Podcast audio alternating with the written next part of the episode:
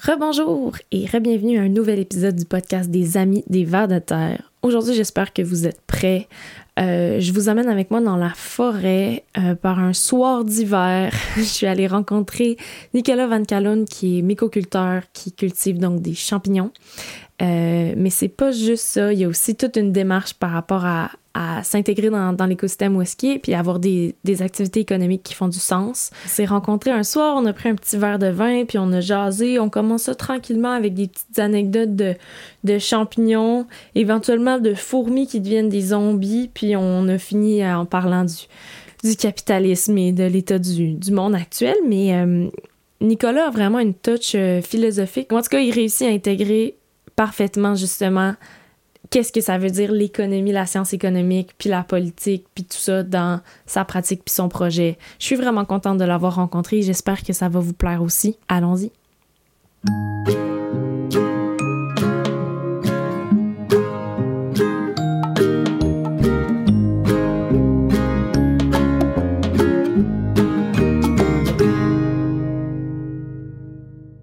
All right. Fait qu'on part ça? Ben ouais. Cool. Ah, j'avais, j'ai même pas, euh, je t'ai même pas demandé avant euh, comment tu voulais que je te présente. Donc, je vais te laisser mon travail cette fois-ci. Est-ce que tu veux Ben- te présenter?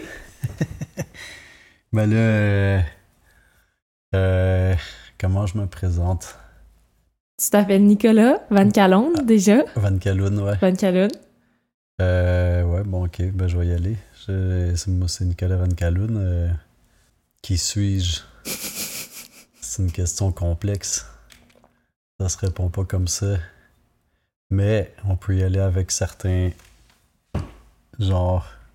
Les gens, les gens plates, ils disent euh, j'ai un diplôme en ci, puis ma profession, c'est ça. Ah ouais. ok, ben moi je suis mycoculteur. Euh, Est-ce que mon travail me définit complètement? Clairement pas. Euh, dans le fond, je produis des champignons, puis on a une entreprise qui s'appelle Mycotrophe. Mycotrophe euh, a trois objectifs généraux de base qui sont, euh, dans le fond, nourrir, guérir assainir.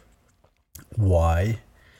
Parce que dans le fond, l'idée de base de Mycotrophe, c'était de trouver un moyen économique qui serait intégré dans l'écosystème, puis avec ça, être capable de répondre à trois facettes des besoins humains, c'est-à-dire nourrir avec des champignons, utiliser les champignons médicinaux pour favoriser la guérison, puis décontaminer le- l'environnement, donc assainir. Fait que ça, c'est ce que je fais maintenant. Mais j'ai fait bien d'autres choses avant. Puis ma vie ne s'arrête pas ni avant, ni après, ni à ça. Fait que c'est toujours un continuum. Puis tu nous reçois euh, aujourd'hui, quelque part, dans la forêt. Ouais. Où euh, tu as installé ton laboratoire. Exact. On est en ce moment en plein milieu de la forêt, au-dessus du laboratoire. Puis euh, ça a été toute une aventure, je sais, juste construire. C'est-à-dire que tu n'as pas commencé d'avoir ton laboratoire top shape, le lieu, avant de commencer à produire des champignons. Tu as commencé bien au-delà, bien, bien avant ça, euh, à construire petit à petit ce qui est aujourd'hui Mycotrophe, que tu me disais tantôt que vous produisiez je sais plus combien de kilos euh, de champignons. Euh, est-ce que tu veux un peu nous raconter justement, déjà ça vient d'où, genre pourquoi les champignons? Parce que moi, je suis venue vers toi pour parler des champignons parce que je me dis, je fais quelque chose sur les vers de terre. Ça s'appelle, le podcast s'appelle les, les, les amis des vers de terre. Mhm. Moi, je suis partie des vers de terre. J'en ai appris sur la vie dans le sol. Je me suis dit, c'est bien trop intéressant. Il y a plein de sujets, il y a plein de plein de d'aspects sous lesquels on peut regarder ça. Et un des amis très importants des vers de terre sont les champignons. Si on, Mhm. si on regarde à- vraiment au niveau euh, de la vie dans le sol, euh, toi, ça t'est venu d'où? Pourquoi les champignons? Ça, comment c'est arrivé dans ta vie? Ben, tu sais, bon, alors on va faire un jump en arrière. Euh, Puis là, on va rentrer dans, dans mon background un peu. Là. Dans le fond, euh, moi, je, moi, suis écologiste et économiste de formation. Fait que j'ai un certificat en écologie, un bac en économique. Euh, la raison pourquoi j'ai fait ces études-là, c'est parce que je voulais être capable de, à la fois, comprendre les écosystèmes, évidemment, Puis, euh, ben, je voulais aussi être capable de comprendre l'écosystème humain. Puis, dans le fond, si on regarde ça un petit peu, l'économie, c'est comme l'écosystémique humaine un petit peu. Fait que après avoir étudié en écologie, je me suis dit je vais aller apprendre comment fonctionne l'économie parce que je veux comprendre deux choses. Je veux, je veux comprendre comment les gens qui sont en train de mener un mode économique qui est très destructeur pensent parce que je suis pas convaincu que les gens se calissent de toutes les autres puis ils pensent qu'ils veulent juste s'enrichir en exploitant les autres. Je pense qu'il y a des fondements théoriques qui font que les gens pensent qu'ils sont en train de faire quelque chose de positif, même s'il y a des impacts négatifs qui sont très grands. Même si c'est destructeur. Exactement. Fait, fait, que je voulais, je voulais comprendre, en fait, je voulais d'abord comprendre comment le système actuel fonctionne. Puis après ça, je voulais aussi me spécialiser dans la mise sur pied d'alternatives économiques. Fait que grosso modo, je me suis spécialisé dans deux choses. Je me suis spécialisé dans l'analyse des violences économiques, d'une part, puis d'autre part, je me suis spécialisé dans la mise sur pied d'alternatives économiques. Puis pour ça, en fait, j'ai traversé tout le continent de l'Amérique. Je suis allé étudier un an de mon bac à Buenos Aires parce que je voulais apprendre des entreprises autogérées qui étaient là-bas. Euh, directement sur le terrain parce qu'il y a vraiment une micro-révolution en Argentine, c'est-à-dire qu'il y a un mouvement autogéré euh, extrêmement intéressant dans des entreprises récupérées. Euh, où dans le fond, euh, il y a un revirement de la matrice productive, c'est-à-dire que plutôt que de concentrer depuis la base les travailleurs qui ont récupéré des usines après, après une crise économique importante, puis le fait que les patrons décidaient de fermer, euh, se sont remis à, faire marcher les entreprises, puis euh, à redistribuer directement dans la communauté les fonds qui étaient générés par l'entreprise. Puis ça crée vraiment euh, des micro-révolutions. C'est absolument incroyable qu'est-ce que ça peut faire quand une entreprise est mise au service de la communauté.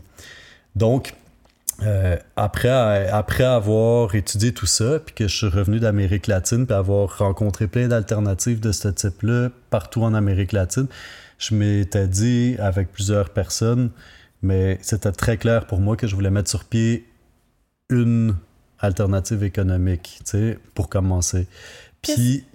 Alternative économique dans le sens que tu utilises un modèle qui est différent des autres entreprises ou que ton but est différent des autres entreprises? Mhm. Qu'est-ce que tu veux dire par alternative? Ben, en fait, c'est que pour moi, l'économie est un moyen pour soutenir les gens, pour qu'on soit capable euh, à la fois de construire la société qu'on veut construire, puis de s'émanciper à travers ça puis de se nourrir, puis de répondre à ses besoins. Fait que dans le fond, quand, que, quand que on, on est revenu ici, là, ce projet-là, ce que j'ai pas dit tantôt, Microtrof, c'est qu'il est dans le projet d'éco-village de, de, du collectif Espace, qui veut dire écologie sociale, permaculture, accès à la terre et économie solidaire. Dans le fond, quand on est arrivé ici, une des premières choses qu'on a faites, c'est analyser les différentes choses qu'il y avait moyen de faire avec la terre où on cherchait à monter un projet éco-forestier. Puis là, à un moment donné, ben, à force de me promener dans le bois ici, ben, je me suis rendu compte qu'on avait une forêt qui était parfaite pour le champignon. Fait que c'est comme ça que l'idée m'est venue de, de, mettre sur pied une champignonnière parce que une des choses qui était fondamentale pour moi dans ce qu'on construirait, euh, au niveau, je parle des économies, euh, des alternatives économiques, c'est que de plutôt que comme humain imposer notre manière de faire aux écosystèmes, c'est de monter quelque chose qui soit solide, rentable économiquement, mais qui soit profondément ancré dans les écosystèmes locaux. Fait que dans le fond, ce que je me suis dit à partir de là, c'est comme on a recherché, on a fait des analyses, on a consulté différents spécialistes à voir qu'est-ce qui était possible. Puis à un moment donné, poc, les champignons m'ont popé d'en face. Puis d'être là, est parti le projet de Micotroph, dans le fond, en 2015. Puis, dans le fond, pourquoi. après ça, ce que j'ai fait, c'est que. Ouais. Attention à tes mains. Ah, ouais. Si tu les frottes devant le micro, on les Ouais, en plus, ils sont très sèches, fait que ça sonne comme du papier. Ah, j'ai fait du ciment aujourd'hui. Dans le fond, euh, après ça, ce que j'ai fait, c'est que j'ai appliqué ce que j'avais observé dans la plupart des alternatives économiques que j'ai rencontrées en Amérique latine qui fonctionnaient, j'avais remarqué trois choses qui ressortaient dans le fond pour que ça, fonctionne. Euh, C'était que d'abord, il fallait qu'il y ait une démocratisation de l'économie, une localisation de l'économie, puis une diversification de l'économie. Ça, c'est les trois points que j'ai rencontrés à travers toutes sortes de projets en Amérique latine qui, ceux qui marchaient bien, avaient, fait, avaient passé par ce processus-là. Fait que dans le fond, dès que je me suis dit, OK, on va faire du champignon, tout de suite, je me suis. Déjà, j'étais dans le local, déjà, j'étais très intégré dans l'écosystème, mais tout de suite, je me suis dit, OK, qu'est-ce qu'on peut faire avec le champignon? il y, a, il y a produire des champignons pour manger, mais il y a aussi tous les champignons médicinaux, puis il y a toute la biotechnologie naturelle qu'on peut développer. Puis là, je dis bien naturelle parce qu'on fait pas de la euh, sélection, transformation génétique, mais par contre, on est capable de faire de la sélection génétique en faisant des croisements, puis en faisant évoluer des espèces de champignons, puis tout ça, ou en prélevant tout simplement des spécimens qu'on va cloner dans la nature. Fait que, dans le fond, à partir de là, je me suis dit, OK, il faut diversifier. Puis comment on va diversifier? Mais on va diversifier sur ces trois pans-là, dans le fond. Fait que c'est un peu comme ça que, que a pris forme. Fait que c'est pas un amour des champignons qui vient d'il y a très longtemps, c'est plus... Aussi. OK. Mais, mais j'aurais été dans un autre écosystème, j'aurais fait complètement autre chose parce qu'en réalité, j'adore le vivant. Oh, désolé, il y a une mitrailleuse euh, à messages euh, sociaux. euh, tu disais que t'aimais le vivant. J'adore le vivant en général. Travailler avec la vie, pour moi, c'est quelque chose qui est fondamental dans, dans, dans mon besoin d'être humain à travers la vie que j'ai maintenant. Fait que, fait que c'est ça, dans le fond, le, champignon, j'adore ça. Euh, la première fois que j'ai cueilli des champignons, que je me rappelle, j'avais trois ans, euh, j'étais avec mon père, j'étais en Belgique. Moi, je suis belge, dans le fond, je suis arrivé ici à 5 ans. Puis il reste qu'en Belgique, ben puis comme à bien des places en Europe, la culture des champignons est beaucoup plus poussée. Puis déjà à 10-11 ans, on récoltait quelques champignons tout seul. Et puis après ça, en écologie, j'avais vu toute la diversité puis la richesse du champignon. Mm-hmm. Fait que quand j'ai vu que ça... Puis je tripais vraiment sur cet individu-là. Puis quand j'ai été monter un documentaire sur l'agriculture à Cuba et l'agriculture urbaine à Cuba, j'avais vu comment ils faisaient des associations avec les champignons pour augmenter la productivité de leurs légumes. Mm-hmm. En tout cas, j'avais vu plein de niveaux extrêmement intéressants. Fait que quand j'ai vu que ça fitait, ben, je me suis dit, ben, crime, c'est le fun. C'est comme quelque chose qui me fait triper. J'ai une petite question pour toi avant de parler plus en profondeur des champignons. Tu as dit, travailler avec le vivant, ça me fait triper. Puis j'ai eu une image qui m'est qui popait en tête euh, de quand je me suis retrouvée sur une ferme maraîchère pour la première fois, pas loin d'ici, à côté du Pinac, sur la ferme euh, de Stanislas Petit Gros puis la ferme du Rizen. Où est-ce que là, on était avec des légumes, puis au courant d'une saison, c'est là que tu te rends compte que tu travailles vraiment avec des plantes, avec des vivants, avec ils vont pousser, mais ils vont être impactés par l'eau, ils vont être impactés par les maladies. Puis là, tu, développes une relation, tu fais pas juste consommer le légume, tu sais, vraiment. Est-ce que tu trouves que dans notre mode de vie, justement, euh, ultra urbain, ultra rapide, ultra euh, virtuel, les gens, ils ont oublié à quel point ça fait du bien de travailler avec le vivant? Tu trouves. je sais pas, j'ai l'impression que peut-être si les gens ils étaient plus en contact avec, avec le vivant puis avec l'évolution du vivant, ils, ils seraient plus sensibles à ce qu'il détruit? Hypothèse. Ce que, ce que j'observe en fait, puis que j'observe depuis que moi je suis arrivé en ville, c'est le. Hum, c'est plus la déconnexion. Aux autres, aux autres humains? Non, des, des humains envers la nature. Mhm. Comme par exemple, moi, moi j'ai toujours été en campagne. En Belgique, on était en campagne aussi. Mes parents ont toujours eu des gros potagers. Je me rappelle même pas la première fois que j'étais dans un potager, tellement que pour moi, l'agriculture, c'est carrément inné. Quand je suis arrivé en ville, je comprenais pas que les gens allaient étudier en agriculture biologique. Je me le planter des légumes, c'est simple, ça va de suite. Puis, mais en même temps, c'est clair, moi j'avais grandi là-dedans, fait que j'ai appris par osmose, sais. Mais quand t'as quelqu'un de 20 ans qui te demande Ouais, une carotte, ça pousse comment? Ça, c'est dans un buisson. Puis tu sais, ça, c'est genre, c'est une, anecdote réelle que j'ai vécue. Tu fais 40 trips dans ta tête, euh, flips dans ta tête, puis tu te dis Ah ben, calé, ça, c'est vraiment pas qu'une carotte, c'est une racine, puis que ça pousse dans le sol, tu sais. Puis, tu sais, ce genre de commentaires-là, ben, je l'ai vraiment entendu souvent, les gens qui te racontent que la première fois qu'ils ont vu une vache, il y avait 17 ans.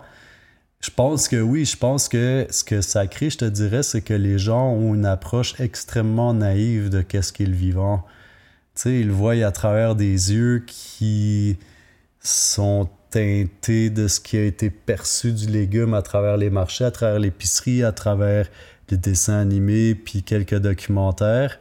Mais ça reste extrêmement naïf.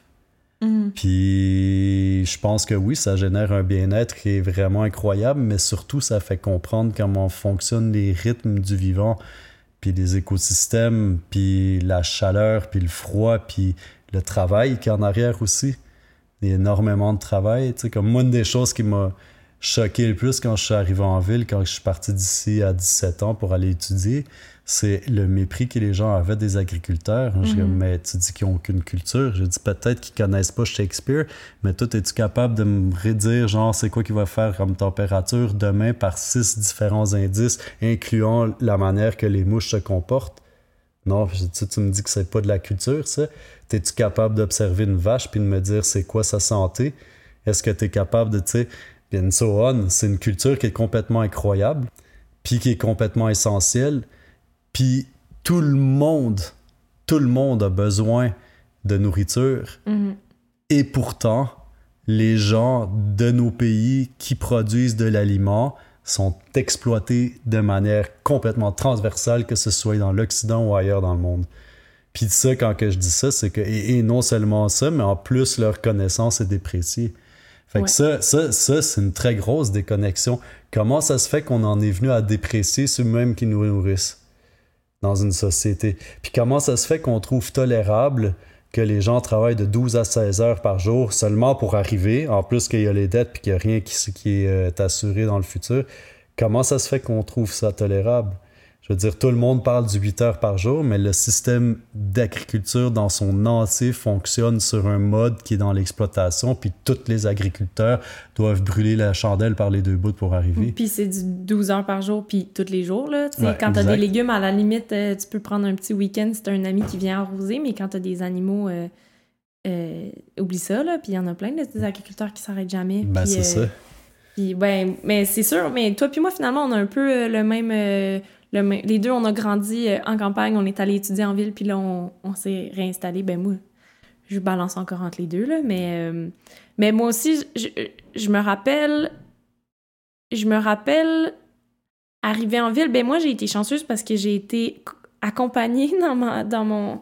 Quand je suis arrivée en ville, je, je travaillais encore pour une ferme qui distribuait des paniers de légumes. Puis nous, on était le lien entre la campagne, entre les agriculteurs, puis les gens de la ville qui mangeaient des légumes, puis qui étaient extrêmement chanceux, à mon avis, de pouvoir parler à leurs agriculteurs, puis de les voir, puis de leur, les entendre, puis euh, comment ça va? Ah oui, il a fait vraiment chaud. Ah, les canicules, comment ça s'est passé? C'est quoi les légumes? Ah, je comprends.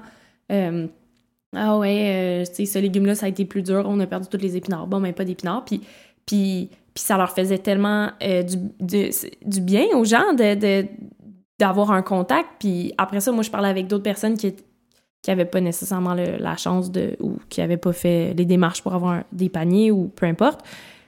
Puis pour qui la nourriture, c'était vraiment des produits que tu achètes, comme une montre, comme un iPhone, comme tu prends le moins cher possible, puis tu réfléchis pas. Puis, puis, puis, dans, puis après, je me faisais dire que j'étais privilégiée, moi, de pouvoir euh, penser à avoir de la nourriture euh, bio, puis euh, du Québec, puis machin chose. Parce que les gens, finalement, ils veulent juste s'en sortir. Puis ce qui est accessible, pas cher, c'est du cheap, ça vient de loin, c'est, tu sais. Fait que euh, moi, je, suis- je, suis d'accord. Puis j'espère qu'avec le podcast, on va pouvoir faire le pont justement avec euh, des agriculteurs ou des mycoculteurs, t'as dit? Euh, puis des gens de la ville. Parlons des champignons. C'est pour ça qu'on est là.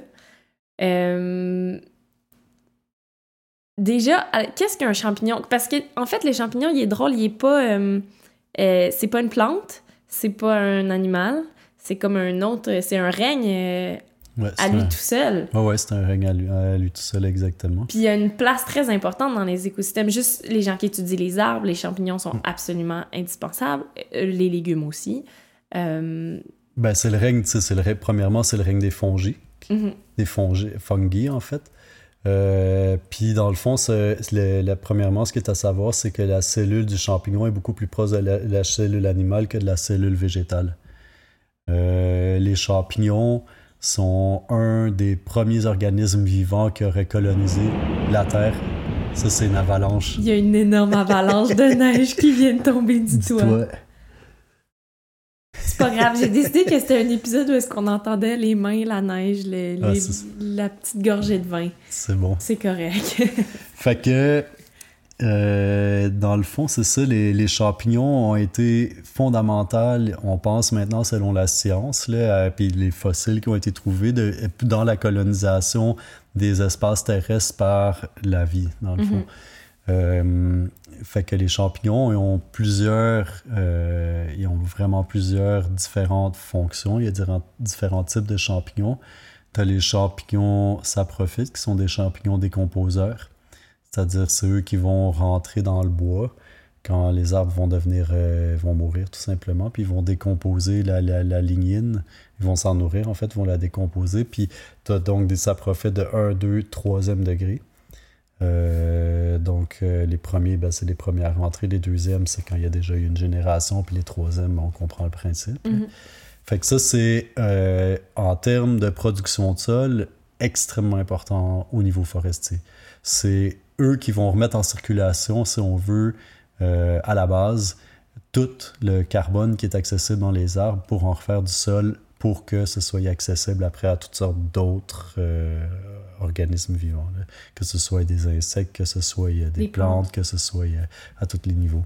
Fait que ça, c'est une première famille de champignons. Après ça, il y a les champignons mycorhiziens. Eux, euh, ils sont en association symbiotique avec les plantes, les arbres, les levures, les microbes. Donc, par exemple, ces champignons-là, dans une forêt, vont jouer un rôle de biorégulateur, c'est-à-dire que euh, toutes les plantes sont connectées, puis les arbres sont connectés à différents types de champignons par leur mycélium dans le sol. Pourquoi? Parce que les champignons ne sont pas des euh, producteurs de photosynthèse, ils font pas de photosynthèse, fait qu'en se connectant avec les racines des plantes et des arbres, ben, ils vont chercher les sucres qu'eux ne sont pas capables de produire. Puis après ça, euh, les arbres, eux, bénéficient énormément aussi parce que le réseau de mycélium, il est énorme. Par exemple, si tu prends une chanterelle, ça peut avoir jusqu'à 2 km de diamètre, ton mycélium. Puis tous les arbres qui sont dans la forêt, t'en as plein qui vont être connectés avec ça l'un et l'autre. Fait que ce que ça fait, c'est que ça donne accès aux arbres puis aux plantes à toutes sortes d'oligo-éléments qui peuvent aller chercher via le réseau de mycélium qui est partout dans le sol. Fait que c'est extrêmement intéressant. Par exemple, il y a toutes sortes d'études qui ont été faites, dont entre autres comment euh, dans la forêt, à partir des arbres mères qu'on appelle, qui sont connectés au réseau de mycélium, les petites graines qui vont tomber à l'ombre vont se connecter avec le réseau de mycélium par leurs racines, puis être capable d'aller chercher via le réseau de mycélium les sucres qui sont produits par la photosynthèse alors qu'eux sont à l'ombre. Mm-hmm. La maman arbre qui nourrit les bébés arbres, comme dans la vie secrète des arbres. J'ai pas vu ça. Tu l'as pas lu? C'est un agro forêt. C'est un, un, Ah, j'ai perdu le terme.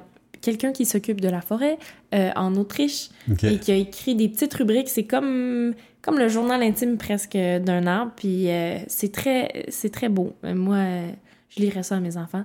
Puis il parle justement de comment les, les mamans arbres peuvent envoyer des nutriments, mais aussi comment ils se communiquent même presque à propos des menaces, des maladies, de toutes mhm. sortes de trucs aux mycorhizes.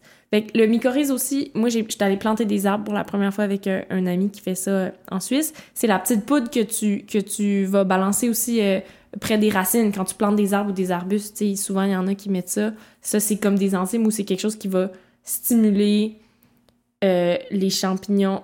C'est hypothétique là, ce que je dis. Je crois que c'est ce qui va permettre de stimuler la production de champignons comme autour des racines, dans le fond, pour euh, aider l'arbre à bien s'implanter puis à bien. Euh, ben c'est ça, il y, a des, il y, a des, champignons qui sont directement en association avec les racines, puis ça se limite un peu, puis c'est plus microscopique. Là. Mais mm-hmm. quand on parle de champignons mycorhiziens, eux autres, c'est comme la chanterelle en est un, les lactaires en ont, en un autre, les bolets, les russules, sais il y en a plusieurs comme ça, les, les amanites aussi. puis on toutes sortes de rôles biorégulateurs tellement complexes qu'on a de la misère à les comprendre. Mm. Fait que la principale sorte, euh, en fait, le principal règne de champignons qui est cultivé, c'est les champignons saprophytes parce qu'on est capable de comprendre l'entièreté de leur cycle, puis surtout qu'est-ce qu'ils mangent, puis comment ils, fructifient. Mais les champignons mycorhizés, on est absolument incapable euh, de les cultiver. En fait, il y a certains certaines études, on est capable de reproduire le mycélium, mais on n'est pas capable de faire fructifier le mycélium. Parce que forêt. C'est que c'est tellement, même en forêt, c'est que c'est tellement dynamique, le nombre de connexions qu'il y a avec différents éléments vivants dans un écosystème est tellement complexe que tu sais pas si ton champignon va fructifier genre au spot où tu l'as mis ou bien 3 km plus loin 25 ans plus tard. Fait que euh, jusqu'à maintenant, par exemple, la chanterelle, qui est un champignon absolument hallucinant au niveau de sa saveur, puis au niveau écosystémique aussi d'ailleurs, euh, on n'est pas capable de, le cultiver comme tel. Fait que ça, c'était pour les champignons mycorhiziens. Après ça, il y a les champignons endophytes. Ça, c'est ceux qui vont euh, avoir une relation un peu mutualiste. Là. Il y a des gens qui vont, par exemple, classer le, chaga là-dedans. Pourquoi? Parce que le chaga, quand il rentre sur une blessure, il va protéger l'arbre sur un certain temps de l'invasion de champignons plus agressifs, même s'il va finir par mourir à cause du chaga. Puis après ça, ben, il y a les champignons parasites. les champignons parasites, ben, donc, c'est les champignons qui vont tuer leur hôte, euh, comme l'armière mielleuse, par exemple. Euh, qui peut faire des désastres énormes dans une forêt, puis qui, pour ces raisons-là, moi, je cultive aucun champignon euh, parasite. Ou comme toute la famille des cordyceps, qui sont des champignons qui poussent principalement sur des insectes, euh, puis qui, qui sont des champignons parasites. Ça, c'est vraiment fucked up, les cordyceps. Les cordyceps, là... T'as vu ma phase de 1? Ouais, non, mais c'est incroyable. Les cordyceps, juste pour donner un exemple, mais un, des exemples les plus hallucinants, il y a un type de cordyceps qui envahit les fourmilières.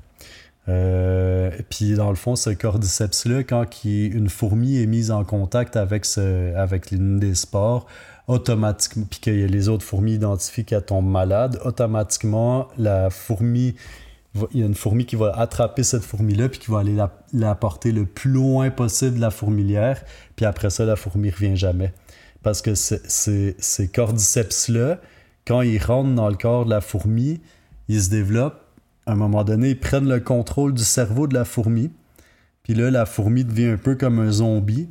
Puis elle va se mettre à chercher des hauteurs. Elle va monter sur des brins d'herbe ou sur des arbres. Puis rendue à une certaine hauteur, elle se fige avec ses mandibules dans la plante ou dans l'arbre, puis là, elle meurt. Puis là, au bout de deux, trois semaines, il y a un cordyceps qui perce au travers de sa tête, puis qui sporule. Donc, le champignon en est venu à prendre le contrôle du cerveau de la fourmi pour qu'elle monte à l'endroit où ça va favoriser le plus la reproduction du champignon une fois qu'elle va mourir. C'est fou pareil. C'est fou. Ça, c'est une évolution génétique là, incroyable parce que ça c'est extrêmement précis. C'est comme prendre le contrôle du cerveau d'une fourmi pour favoriser notre capacité reproductive. Fait que, tu sais, on parle de différents types d'intelligence. Mm-hmm. Moi, je pense que euh, on a tendance à avoir l'intelligence comme quelque chose de très anthropologique. Euh, moi, je suis pas du tout d'accord avec ça. En fait, à partir du moment où un élément est vivant puis peut avoir un comportement, il y a une certaine forme d'intelligence. Puis ces intelligences-là peuvent avoir une multitude de facettes puis de manières de se manifester. Donc, je pense que par exemple, un mycélium qui sent la vibration euh, dans un sol puis qui va aller se rapprocher de cette zone-là parce qu'elle sait qu'il va avoir plus de matière organique qui va être brisée parce qu'il y a du passage là, c'est une forme d'intelligence par exemple. Ou bien toutes les plantes qui sont connectées l'une à l'autre via un réseau de, de mycélium, ça aussi, c'est un type d'intelligence. Trop. Wow. Ça, ton affaire de fourmis, là, c'est sûr, je vais, c'est sûr, je vais ressortir ça à quelqu'un un moment donné. c'est trop fou. Puis là, tu as parlé de sport, tu as parlé de différents trucs. Je pense que les gens, euh, en général, ont une vague idée de c'est quoi un champignon, euh, des champignons que tu achètes à l'épicerie par exemple, mais ça c'est le fruit du champignon. Exact. Est-ce que tu peux nous donner une petite brève explication? Qu'est-ce que c'est un champignon, comment il fonctionne, comment il se reproduit, puis comment ça se fait que nous maintenant on peut aussi faire fructifier des champignons finalement? Parce que j'imagine on s'inspire de du même processus pour nous les faire fructifier. Ben ouais, c'est ça. En fait, le champignon, ça se trouve être le fruit de l'organisme qui est le champignon. Et puis, dans le fond, l'arbre du champignon, ça se trouve être le mycélium. Moi, pour clarifier ça, en fait, souvent, ce que je dis, c'est que tu as le pommier puis la pomme. Le champignon, c'est la pomme. Le mycélium, c'est le pommier. Mhm. Sauf que le mycélium, lui, il est soit dans des organismes, des arbres qui sont morts, soit dans le sol carrément de la forêt, puis il peut avoir jusqu'à 3 km de diamètre et même plus. Donc, tu te promènes dans une forêt, tu trouves des chanterelles un peu partout, ben, c'est le même individu. Ça se peut que tu rencontres euh, dans le 3 km de rayon où ce que son mycélium il va être. Fait que, euh, dans le fond, au niveau des mycorhiziens, euh, ce qu'on sait, c'est qu'il y a des moments dans les saisons où ce qu'ils vont fructifier. Mais par contre, au niveau de d'induire, de, de créer la- la- le mycélium et d'induire la fructification dans un mode contrôlé, au niveau des mycorhiziens, on n'est pas capable parce qu'il y a trop d'interactions avec toutes sortes d'organismes vivants, comme je disais tantôt, qu'on ne comprend pas c'est quoi les interactions, puis qu'est-ce qui est le trigger. Parce que euh, il y a une question de température, il y a une question d'humidité, il y a une question de taux de CO2, par exemple. Euh, quoi qu'en forêt, c'est assez stable. Euh, mais tout ça va faire qu'il va avoir une fructification euh, qui va se donner ou pas. donc, par exemple, nous autres, quand on fait de la production de champignons à l'intérieur, ce qu'on va faire, c'est qu'on va donner un choc de température euh, aux champignons une fois que le mycélium est à maturité pour être capable de contrôler le moment où on va avoir notre fructification. Parce qu'en fait, c'est un organisme euh, vivant. Donc, euh, quand il sent un stress, le champignon, ben, ce qu'il va vouloir faire, fructifier euh, pour se reproduire via les spores. Parce que le champignon se- peut se reproduire de manière... on peut dire que c'est un clone, là, mais un mycélium, tu le coupes en quatre morceaux, il va tout repartir en champignon. Tu le coupes en 10 morceaux, il va tout repartir en morceaux. Pour faire un exemple, quand on fait, je sais pas, mais on peut produire jusqu'à 300, 400, 500 kilos de shiitake. Juste le shiitake, c'est sans compter le mycélium, puis ça part d'un grain de mycélium. Mhm. Ça, C'est absolument effarant. Le, le, Fait que le mycélium finit par se reproduire, puis après ça, toi, tu en récoltes les fruits. C'est ça. On- nous, on- nous, ce qu'on fait, c'est qu'on reproduit le mycélium, on fait, puis on fait aussi de la sélection de différentes espèces. Puis il faut, dans le fond, le mycélium, lui, quand tu vas seulement par le mycélium, la reproduction du champignon par le mycélium, à un moment donné, il y a une perte génétique, le mycélium est vieilli. Euh, donc, un déclin génétique. Puis là, à un moment donné, ton champignon fructifie moins ou il devient difforme ou en tout cas, il change. Puis quand que tu repars de la spore, ben là, tu repars à zéro. Dans le fond, tu as de nouveau un champignon qui est jeune. Mais par contre, quand que l'avantage de faire un clone, par exemple, d'un champignon puis de repartir en mycélium, c'est que tu sais que le champignon que tu vas reproduire va être exactement tel quel celui que tu as cloné. Par contre, tu sais pas son âge.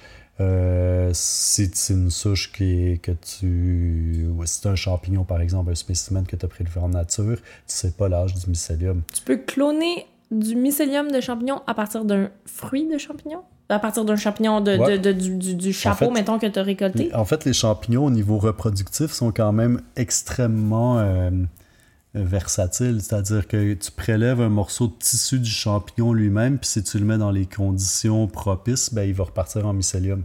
Wow. Fait que, euh, par exemple, moi, j'ai cloté du euh, Tramates versicolore puis des champignons phosphorescents ici que j'ai prélevés juste autour. là. Euh, c'est vraiment fascinant. Mais donc, quand tu es au niveau de la reproduction mycélium, ce que tu sais pas, c'est son âge. Puis à un moment donné, il va avoir un déclin. Donc, il faut qu'à un moment donné, tu repartes par la spore.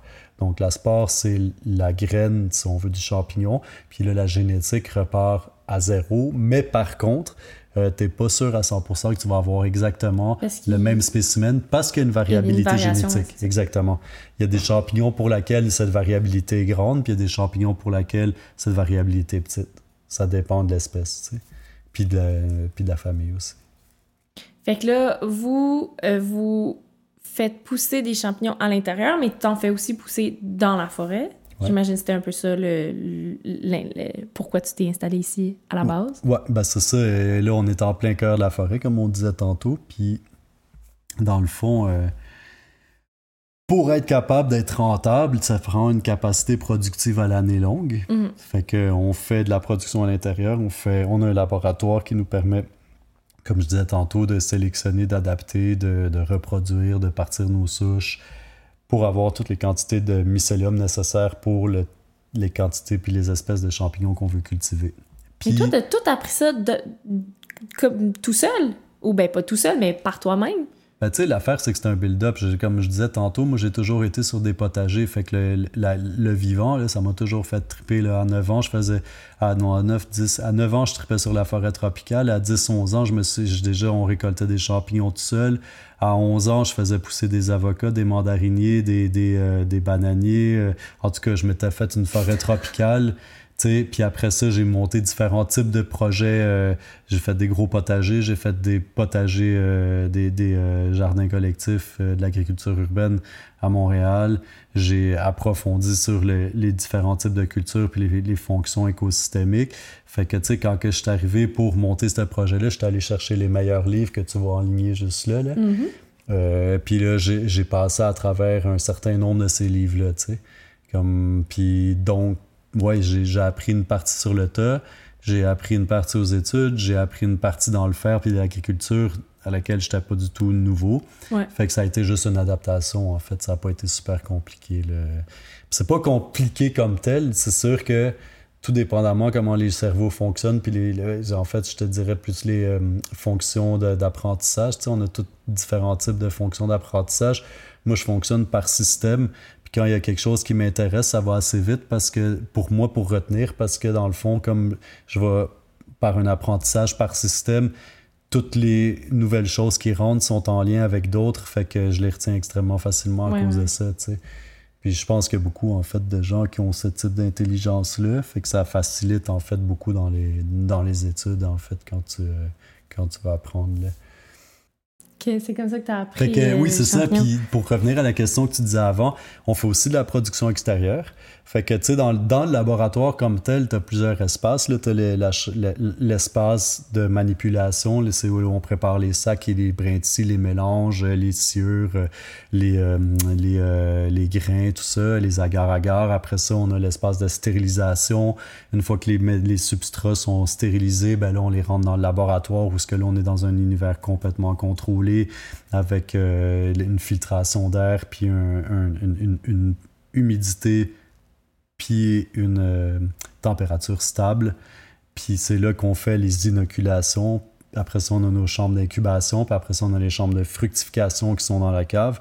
Puis on fait aussi, une fois qu'on a fini de produire euh, à l'intérieur, ben, il y a certaines espèces qu'on continue à faire produire dehors. Pourquoi? Parce que après un certain nombre de fois qu'on a fait fructifier les différents substrats, ben, il y a des, certains taux de contamination par des moisissures principalement qui commencent à rentrer. Puis à partir de ce moment-là, c'est pas avantageux de les continuer à les faire produire à l'intérieur, mais par contre dehors, en, euh, sous-bois, il y a moyen de continuer à faire produire tout ça, dans le fond. Puis l'idée aussi avec le sous-bois, c'est qu'on est capable de travailler directement avec l'écosystème qui est présent pour faire pousser des champignons sans même modifier l'écosystème. Fait que ça, c'était vraiment un objectif central de Mycotrophe, c'était de pouvoir travailler avec l'écosystème directement. Ça, c'est un. Deux, l'entièreté du projet était pensée un peu comme si même le laboratoire était comme un organe écosystémique, comme un peu comme un organe du corps ou un organe mhm. d'une cellule, c'est-à-dire que, dans le fond, le laboratoire qu'on a nous permet de produire en quantité des choses qui sont bonnes pour les humains puis qui sont bonnes pour la nature. Donc, on joue un rôle de d'organe écosystémique finalement parce qu'on est capable de euh, créer euh, du bien-être écosystémique, écologique dans le fond, puis humain à travers ce processus-là dans le fond. Puis c'est quoi les autres, euh, les autres types de d'entreprises ou de, d'économies que vous voulez faire fructifier sur cette terre ici? Les autres options? Tu parles à partir de Mycotrophe ou bien ben, l'éco-village comme L'éco-village, les autres, euh, les autres projets, euh, ben, les autres idées. Dans le fond, l'idée générale du projet ici, c'est que si tu as un projet qui est écologique puis qui vise à développer quelque chose qui soit local puis qui fasse vivre des gens ici, tu le montes. OK. Fait que là, par exemple, il y a deux ébénistes euh, cet été, ils vont se construire leur.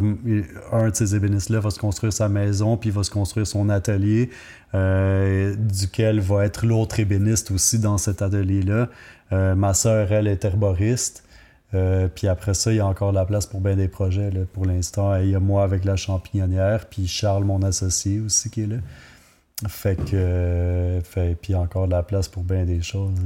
Tantôt, tu disais, je trouvais ça intéressant, tu disais que le système économique, finalement, ça serait comme le grand écosystème des humains qu'on a, qu'on, ou un des écosystèmes humains, en tout cas, qu'on a construit. Euh, c'est quoi les liens entre, entre les c'est quoi les liens entre l'économie telle qu'elle est comprise en tout cas aujourd'hui, puis l'écologie? Et comment on pourrait faire des économies finalement qui sont plus euh, intelligentes, qui sont plus respectueuses. Euh, c'est quoi les liens que tu as trouvés entre ces deux concepts-là? Ben, tu sais, déjà, mettons, on va partir de l'étymologie grecque. Là. Veut dire échange dans la maison et ecoslogia, c'est la logique d'échange. La mhm. logique de la maison, en fait. Ouais. Fait que, tu sais, genre, prétendre qu'une économie ne peut pas être écologique ou qu'il y a l'environnement, mais il y a l'économie, pour moi, c'est une affirmation complètement anti-économique.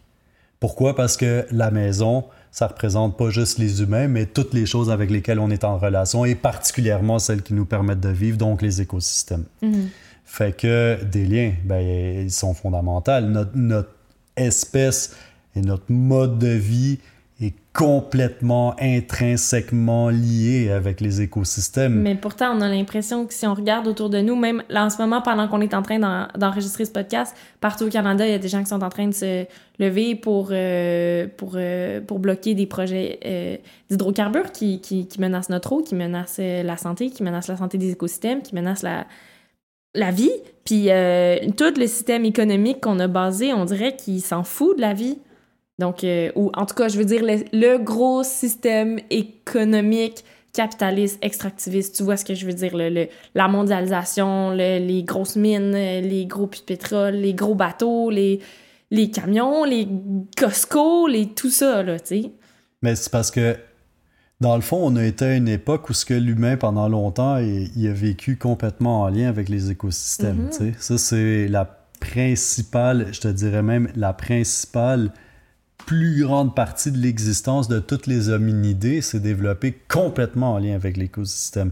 Puis non seulement en lien avec l'écosystème, avec une compréhension extrêmement profonde des fonctionnements des écosystèmes et même de la culture d'écosystèmes, carrément. Genre, par exemple, si tu prends les aborigènes en, Australie, avec différents cycles, ils travaillaient avec les écosystèmes pour être capables de euh, l'abondance de ce qu'eux avaient besoin, mais avec les écosystèmes. Puis l'entièreté de l'Australie était gérée à travers un processus d'interaction écosystémique que les sociétés avaient. Puis ça, c'était un peu partout dans le monde. Puis en même temps, c'est... Euh, il, y a, comme une très grande... Euh, c'est, il y a quelque chose de difficile. C'est comme les humains réussissaient à répondre à un certain nombre de besoins, puis il y a un autre, un certain nombre d'autres besoins n'étaient pas répondus.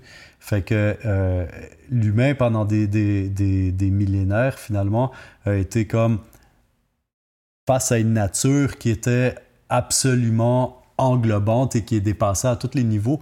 Puis après ça, ben, on a trouvé à travers la révolution industrielle, on pourrait passer plein d'affaires. D'abord la sédentarisation, les premières cultures, l'agriculture, le, développement des sociétés de plus en plus grandes, la société impérialiste, euh, les empires qui se sont bâtis. Parce que, en fait, l'affaire, c'est que tout développement humain, tout développement économique, tout développement de société est lié avec le politique.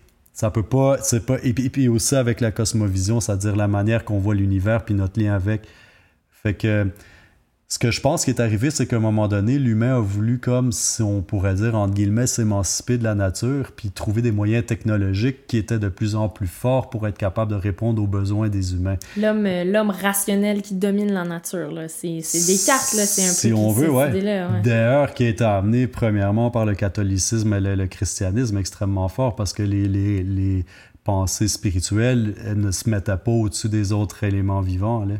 Euh, ça, c'est vraiment quelque chose qui est arrivé avec le monothéisme. C'est comme une des bases, c'est de penser que l'humain est supérieur au reste, alors que dans tous les autres courants spirituels avant, on était un seul des éléments à travers de tous les autres. Mais tu sais, ça fait qu'après ça, je pense que c'est comme si on a voulu répondre à des besoins de manière de plus en plus efficace, mais on a oublié toute une partie des interactions avec lesquelles on. Ben, en fait, des interactions qu'on crée, puis des interactions qu'on vit comme humain. Puis c'est ça qui fait qu'on euh, on a développé des modes de vie par exemple, en se disant à la base, on va faire du pétrole. Le pétrole, c'est génial. On a trouvé quelque chose dans le sol qui est capable de fournir une énergie incroyable, qui est capable de faire qu'on est capable de générer tellement de productivité de toutes sortes de choses à travers les machines, à travers des engrais, à travers des, des, plastiques, en tout cas, limite. Puis le, le, problème, le grand problème là-dedans, c'est qu'on a oublié de compter l'ensemble des choses qu'on produit. On a juste compté ce qu'on voulait comme extra, puis ce qui était marchandisable, donc vendable sur le marché. On a oublié, oups, la pollution, puis euh, le réchauffement, puis... Euh, c'est ça, mais on le compte pas. On le compte pas dans l'économie, alors que ça devrait être profondément compté, par exemple. Parce que, pourquoi? Parce que euh, l'économie en, en soi, c'est l'interaction des différents éléments que tu mets en place, puis qui vont avoir un impact avec les autres systèmes qui sont en place. Fait que si tu les comptes pas, il y a un backlash qui te revient en face. Puis par exemple, les changements climatiques, c'en est un. Tu sais, par exemple, quand tu mets en place du pétrole, par exemple, si, tu mets en place une activité d'extraction pétrolière, ben, tu vas produire en grande quantité du CO2. Mais pourtant, on ne s'est pas compté comme si tu étais un producteur de CO2, tu es, compté comme un producteur de pétrole. Mais tu produis du CO2, donc tu produis du réchauffement climatique. Fait que le problème à la base dans tout ça, si on prend juste ça par exemple, si le pétrole à la base avait été euh, utilisé pas plus que les capacités d'écosystème à récupérer le CO2, à le remettre en, circulation, euh, en tenant compte de l'ensemble de la toxicité, en incluant ça dans les prix, on n'aurait pas toutes les aberrations économiques qu'on a en ce moment, mais le problème, il est là, c'est que, par exemple, pourquoi on est capable de faire euh, un trou de 2 km de diamètre par 800 mètres de profondeur pour aller chercher 9 mètres cubes d'or, c'est-à-dire 3 mètres par 3 mètres par 3 mètres. C'est aberrant. Ouais. C'est une aberration. non, mais c'est une aberration économique. Comment ça se fait qu'une activité comme ça est rentable? La question même est là. C'est pas juste parce que l'or vaut très cher, c'est parce que le pétrole vaut pas grand-chose coûte pas grand-chose. C'est parce que l'ensemble des choses qui sont produites sont pas comptabilisées parce qu'à partir du moment où on comptabiliserait l'ensemble des impacts qui sont créés par l'écosystème sur les écosystèmes et sur la santé des humains. Sur la santé des humains, puis après ça si on comptait aussi tout l'impact de l'exploitation de l'humain par l'humain, ben on, on serait impossible. Puis si tout le monde était payé de manière fair, ce serait impossible de faire des choses comme des trous de 2 km par 800 mètres de profondeur pour être capable de sortir 3 mètres par 3 mètres. c'est, fabuleux. C'est un trou gros comme une montagne. Puis l'or, le cube d'or, il rentre ici. Là. Genre, il prend même pas. ouais. il, prend même pas toute la place. Puis pourtant, c'est rentable. Fait que d'une part, il y a une notion fétichiste là-dedans. Il y a moyen. D'autre part, puis ça, c'est vraiment intéressant.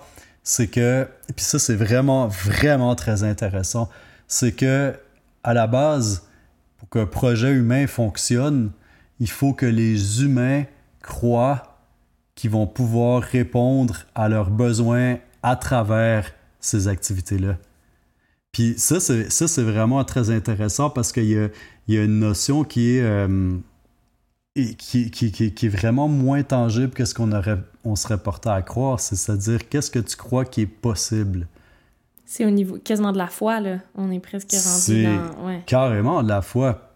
Mais c'est une foi qui est accompagnée euh, de conséquences. C'est-à-dire que, par exemple, l'argent, pourquoi l'argent de la valeur? L'argent de la valeur parce qu'on croit qu'il y a de la valeur. C'est la croyance qui fait que euh, l'argent fonctionne. C'est la même chose avec la dette. La dette, en fait, c'est de l'argent qui n'existe pas, en grande partie.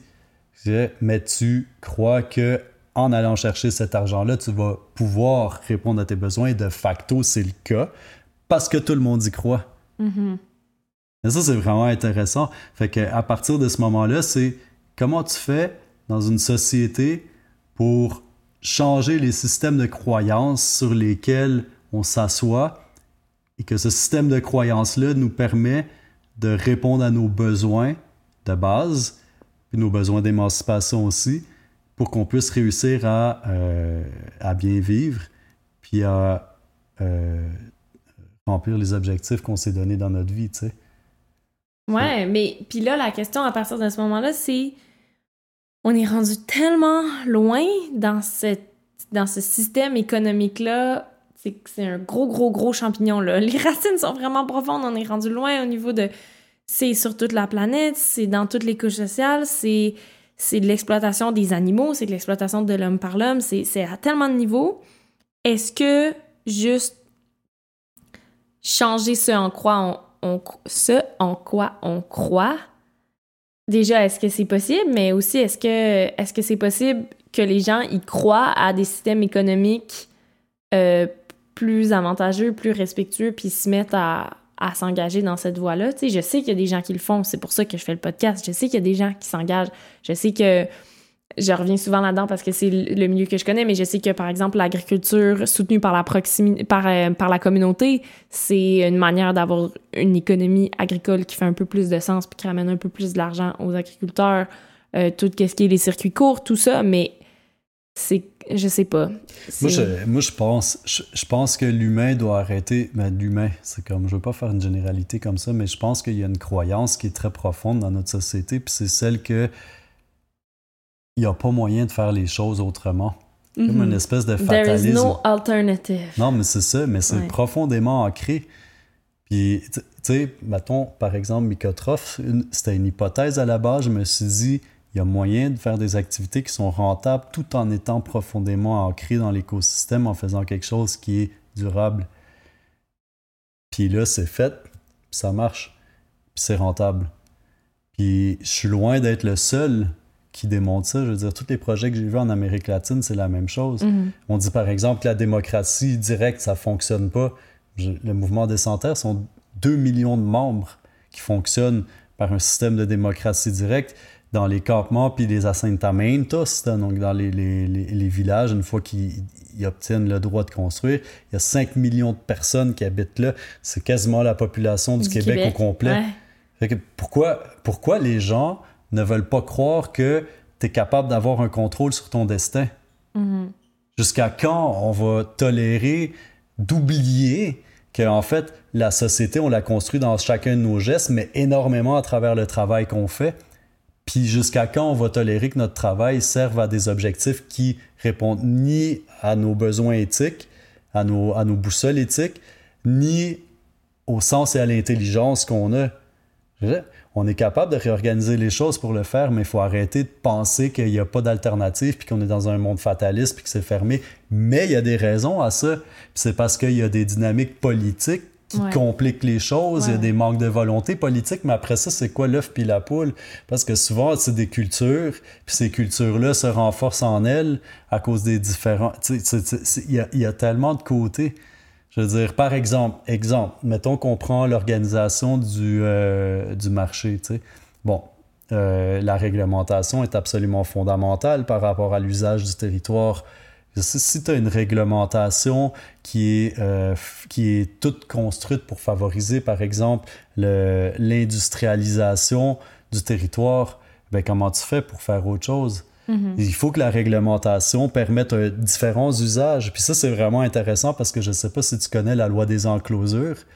Que... Euh, ouais, mais ben oui, c'est vaguement. C'est. Attends, je, vais essayer de me rappeler des trucs économiques d'Alexis, mais c'est c'est en Angleterre, c'est quand ils ont commencé à découper les terrains qui étaient communaux en petits morceaux, puis à dire chaque terrain appartient seulement à comme un seul propriétaire au lieu d'avoir des usages communs. Mais, mais c'est ça. En fait, c'est que partout au travers l'Europe, jusqu'à très récemment, en fait, dans l'histoire, si on prend l'histoire sur des milliers d'années, il, restait encore des vestiges de l'organisation celte. Puis dans l'organisation celte, il y avait une grande partie de terre qui était collective autour des villages. C'était appelé les terres communales. Mhm. Puis dans le fond, là-dessus, il y avait toutes sortes de petites agricultures vivrières.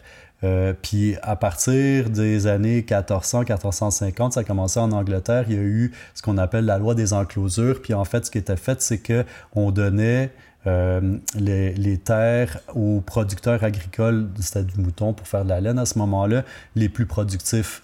Euh, puis on privatisait tranquillement de plus en plus la terre. Puis en fait, pourquoi? Ben, parce que dans le fond, ça supposément pour favoriser euh, un plus grand développement de certaines industries. Tu sais. Mais dans le fond, ce que je veux dire par là, c'est que euh, le, shift qu'il y a eu, puis qui s'est passé jusqu'au dans les années 1750, un peu partout à travers l'Europe, c'est la loi des enclosures, c'est-à-dire une détermination autoritaire de l'usage du territoire, eh bien, elle continue à être vécue aujourd'hui. Puis aujourd'hui, par exemple, si tu veux te construire une maison, ben, tu peux pas la faire en bas d'une certaine grandeur. Puis si tu la fais pas en bas d'une certaine grandeur, ben tu es obligé de passer par la banque. Dans le sens que tu es obligé de t'acheter de te construire une grosse maison. Tu es obligé de construire un minimum de grandeur. Tu sais, après ça, je suis comme c'est quoi un, c'est quoi cette règle là Pourquoi pourquoi quelqu'un peut pas vivre dans la grandeur de maison qu'il veut en partant? C'est de la discrimination socio-économique. En partant, mais pourquoi il y a ça? Parce que les villes ont besoin de fonds. Pourquoi les villes ont plus de fonds?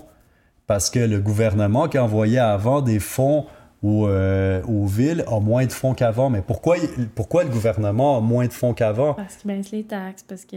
Ben oui, puis aussi parce qu'on est dans ce que j'appelle, moi, le déclin du capitalisme extractiviste sur lequel était basé l'État-providence de redistribution, c'est-à-dire que toute la manière qu'on a créé notre richesse était à travers un modèle euh, d'uniformisation des usages du territoire euh, industriel.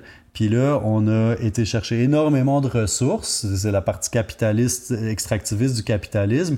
Puis ces ressources-là étaient accessibles facilement à, peu de coûts, mais là, ils sont de moins en moins accessibles, de plus en plus rares, de plus en plus chers. Puis les coûts pour aller les chercher sont de plus en plus grands. Puis les gens commencent à être tannés qu'on creuse euh, dans leur cours pour aller chercher exactement. du gaz. Puis, euh, puis les entreprises génèrent des budgets moins grands, qui sont moins taxés, qui génèrent moins de budget, qui font que finalement, les villes ont plus leur financement, puis donc il y a des grandeurs minimales de maisons. Mais ce que je veux dire par là, c'est que dans le fond, c'est que tu as de un, une manière de faire économique qui est en train de tomber, qui crée toutes sortes de problèmes, où ce que les gens essayent de répondre à leurs problèmes financiers, chacun en repelletant par en avant le problème, puis finalement, ça continue de générer le problème. Mais à la base, le cadre est réglementaire. Pourquoi? On n'est pas capable de mettre en place des cadres réglementaires qui permettent à tout le monde de s'installer sur la Terre en faisant attention à l'écologie, puis dans la possibilité du multi-usage du territoire. Parce qu'en ce moment, c'est pas ça, c'est soit agricole, soit commercial, soit résidentiel. On va en reparler dans un prochain épisode de l'usage des territoires parce qu'on va recevoir Patricia Lefebvre qui s'est beaucoup battue par rapport aux réglementations puis à ce que tu disais. Puis euh, mais c'est ça, c'est il faut euh, mais j'aime ce que tu dis, il faut il faut que les gens y croient que c'est possible, puis dans un autre sens, il faut élire des gens ou en tout cas mettre en place des systèmes politiques pour mettre des cadres qui, qui refont un peu plus de sens là, puis qui font de sens pour les humains, les usagers, les gens qui veulent se construire, les gens qui veulent faire pousser de la bouffe. Euh, mais là encore une fois, là tu te retrouves après à avoir bon mais est-ce que j'embarque dans la game politique? En tout cas ça finit c'est ben, ça. ouais moi moi, moi là-dessus j'ai une opinion comme assez tranchée là. C'est-à-dire que moi je crois pas au système de démocratie représentative même si c'est quand même une forme de démocratie puis que c'est beaucoup plus souhaitable que ben d'autres types de formes politiques beaucoup plus autoritaires. Sauf que pour moi un réel système démocratique c'est les gens qui votent sur les usages du territoire, sur les projets de développement, sur les budgets, sur les projets de loi. En connaissance de cause. Puis là, on arrive à l'éducation, puis l'éducation populaire. Exactement. Juste pour... En tout cas, là, je m'en, je je m'en vais dans un terrain euh, glissant, puis de toute façon qu'on va voir dans d'autres épisodes, mais tu sais, juste pour faire adopter des lois qui vont permettre un développement harmonieux, ou en tout cas un développement qui défait pas toute la belle montagne pour laquelle on est ici, dans le cas de Sutton ou de plein d'autres villages dans les cantons de l'Est, juste pour que les gens ils comprennent de quoi on parle, c'est quoi les règlements, de, c'est, des codes, c'est très compliqué, les gens ils connaissent pas ça, c'est pas des choses auxquelles on est habitué, puis on peut penser à un autre épisode sur l'agriculture, là on voudrait changer le cadre réglementaire sur l'agriculture par rapport aux pesticides ou quoi que ce soit, les gens sont zéro renseignés en agriculture, fait que là tu voudrais que les gens y votent, mais c'est pas de réalité qu'ils connaissent, c'est pas c'est même pas un vocabulaire qu'ils connaissent, tu sais, fait qu'il y a comme plein de pans d'éducation populaire qui sont à, à, à, investir absolument parce que les gens ils pourront pas se gouverner si s'ils si, connaissent pas, s'ils ont pas touché à ça, si c'est des si ça fait des, des générations que leur famille euh, ils font plus ça, tu sais, quand on parle d'agriculture ou d'autres choses. Là, mais, tu sais, c'est sûr, sauf que à partir du moment où les gens sentent qu'ils peuvent avoir un réel impact sur leur destin, déjà, ils vont commencer à s'intéresser plus, tu sais, mais ça se construit pas du jour au lendemain, tu sais. Je veux dire, par exemple, le mouvement d'autogestion en Argentine, il, qui comprend 20 000 travailleurs, il, il, est apparu à peu près dans les années euh, fin 90, début 2000.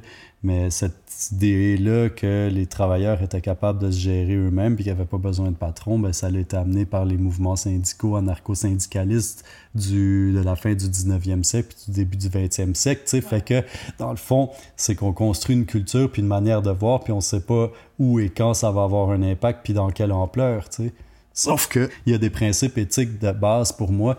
Puis la première des choses, c'est que moi, comme humain, je refuse de remettre mon destin dans les mains de quelqu'un d'autre. Ça, c'est numéro un. Pourquoi? Parce que j'aspire à vivre la vie que j'ai envie de mener et à être libre. Puis je souhaite ça à tout le monde parce que pour moi, une des choses les plus importantes dans la vie, c'est de pouvoir avoir accès à son potentiel créatif plein. Puis à mhm. partir du moment où ce qu'on est dans une société qui, pour différentes raisons, t'empêche de réaliser ça, il y a une forme d'oppression. Fait que pour moi, l'idée qu'on on veut avoir une société qui est dans la démocratie directe, par exemple, c'est basé profondément sur un besoin éthique, celui de pouvoir choisir mon destin, moi, et de permettre celui des autres. Puis après, c'est sûr qu'on est une collectivité, puis que L'idée, c'est pas que mon projet exactement soit celui qui va de l'avant, mais il faut trouver comment, comme communauté, comment on avance à travers ça. Fait que, tu sais, c'est ça, je veux dire, ça prend une information balancée, évidemment. Puis il faudrait qu'il y ait un système médiatique extrêmement bien pesé qui est capable de donner un temps limite égal à chaque position pour que les gens soient capables de se positionner. Mais avec Internet, on est capable de fonctionner quand même assez bien avec ça. C'est quand même vraiment intéressant de voir à quel point l'humain se, met à être extrêmement intéressé à partir du moment où il voit un impact. Parce qu'à ce moment, tu vois aux municipalités, par exemple, qui est le, plus petit palier de, de, décision, si on veut, mais tu arrives là, puis c'est un spectacle. Je veux dire, tout est déjà canné. Ouais. Tu choisis rien. On dit le, projet... Euh, 30 42 6 2 3B est adopté. Merci, bonsoir. Puis euh, si vous avez une question, ben, vous le posez à la fin, une fois que c'est adopté. C'est pas ça du tout un exercice démocratique. Ouais. après ça, toute la notion du travail puis de la récupération de l'outil de notre travail pour construire la société qu'on veut, les gens avec la, ce que j'appelle moi la compartimentation euh, de notre société que pour le séparer l'individualisme. Pour moi, l'individualisme est un courant qui favorise le bien-être de l'individu, euh, alors que la compartimentation, c'est la séparation entre les individus.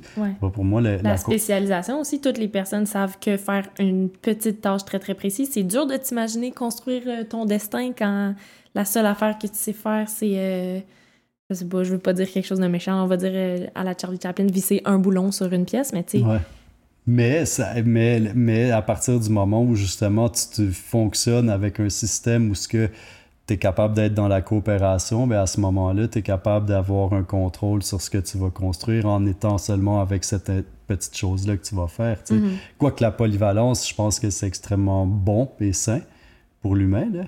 Mais c'est-à-dire, tu sais, ça reste que ça reste que avec le travail, on construit la société, puis la plupart des gens avec notre, société qui compartimente tous les différents niveaux de la vie, on oublie complètement d'avoir en vue qu'est-ce qu'on produit à travers notre travail. sais, par exemple, tu travailles à telle usine ou tu travailles dans tel service ou c'est quoi, qu'est-ce que tu construis, qu'est-ce que ça a un impact comme impact sur la société? C'est parce que le, le travail est vu comme un gagne-pain principalement pour que tu puisses faire ce que tu as envie comme activité puis nourrir ta famille, mais c'est beaucoup plus que ça. C'est fait que juste ça, juste récupérer son travail, puis être des acteurs libres dans notre vie, déjà ça, c'est un pas fondamental. Je savais qu'on finirait par aller dans des trucs super philosophiques en, en, commençant, euh, en ayant les champignons comme euh, point de repère. C'était pour ça que j'avais le goût d'avoir cette discussion-là avec toi. Mais là, ça fait déjà un bon moment euh, qu'on roule.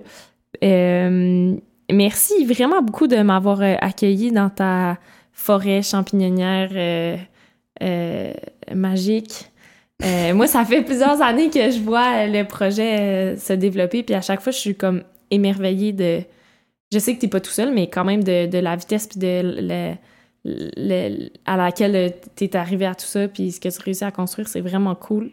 Puis merci pour la jasette. c'est super intéressant. De...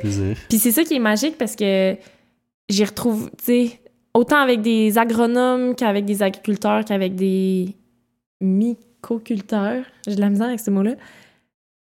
On en revient finalement au lien entre les individus, euh, à, notre, justement notre destinée, notre, notre liberté.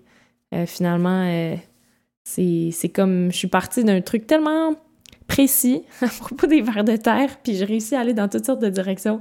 Puis ça me fait vraiment plaisir. Ben, ce qui est vraiment intéressant, en fait, dans ce que tu as fait par rapport à tes vers de terre, c'est qu'à place de focuser sur l'élément, tu as checké la démarche. Ouais. Puis ça, ça va être, dans le fond, ça va beaucoup plus loin. C'est ça qui est intéressant. C'est comme les gens, tu sais, qui m'appellent le mushroom guy ou whatever, c'est comme... C'est pas ça, mon gars. C'est Non, c'est une démarche. C'est pas juste les champignons. Je suis pas, pas un travailleur qui produit des produits pour les vendre à des consommateurs. On est dans une démarche de transition écologique puis de récupération de nos moyens de production pour arriver à mettre sur pied la société qu'on a envie de voir. Yeah. C'est ça la démarche. C'est ça la démarche.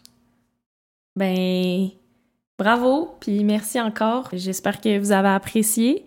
Euh, on se retrouve bientôt. Merci. De rien. Cet épisode a été produit par Pirate Productions grâce au soutien du programme Jeunes volontaires d'Emploi Québec. À l'animation et au montage, Alice Lefebvre. Au soutien technique, Jean-Christophe Lalonde. À la musique, Julien Dumont-Boudria. Et les illustrations sont de Gwenaël Guyot. Pour nous contacter ou écouter d'autres épisodes, rendez-vous sur pirateproduction.ca.